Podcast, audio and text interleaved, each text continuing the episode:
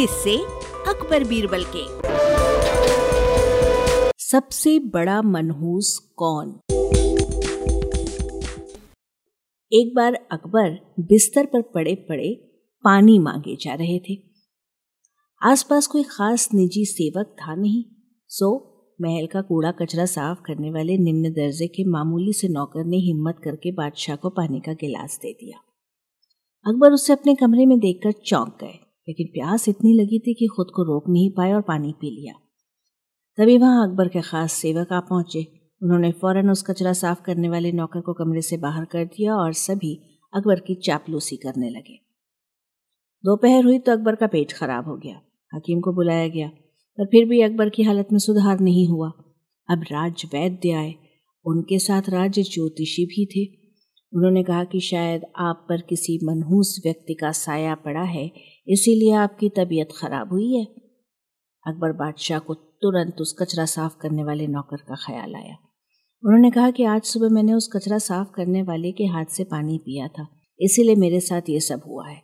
उन्होंने गुस्से में उस नौकर को मौत की सजा दे दी। थोड़ी देर में सिपाहियों ने उस नौकर को कारागार में बंद कर दिया।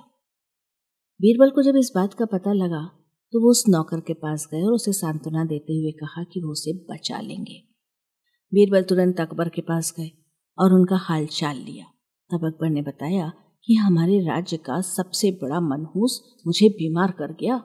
ये बात सुनकर बीरबल हंस पड़े।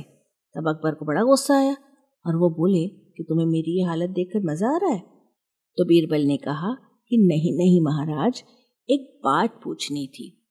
अगर मैं उस नौकर से बड़ा मनहूस आपको ढूंढ कर दे दूँ तो आप क्या करेंगे? क्या आप उस नौकर को सजा से मुक्ति दे देंगे? अकबर ने तुरंत बीरबल की यह शर्त मान ली और पूछा, बताओ, उस नौकर से बड़ा मनहूस कौन है? अब बीरबल बोले, उस नौकर से बड़े मनहूस तो आप खुद हैं। उस नौकर के हाथ से पानी पीने के कारण आपकी तबीयत खराब हुई। आप बिस्तर पर आ गए, लेकिन उसकी तो सोचिए वो तो आपकी प्यास बुझाने आया था, आपकी खिदमत कर रहा था। सुबह सुबह आपकी शक्ल देखने से उसकी तो जान पर बनाई, उसे तो मौत की सजा मिल गई। तो इसलिए उससे बड़े मनहूस तो आप हुए। अब आप खुद को मौत की सजा मत दीजिएगा, क्योंकि हम सब आपको बहुत प्यार करते हैं।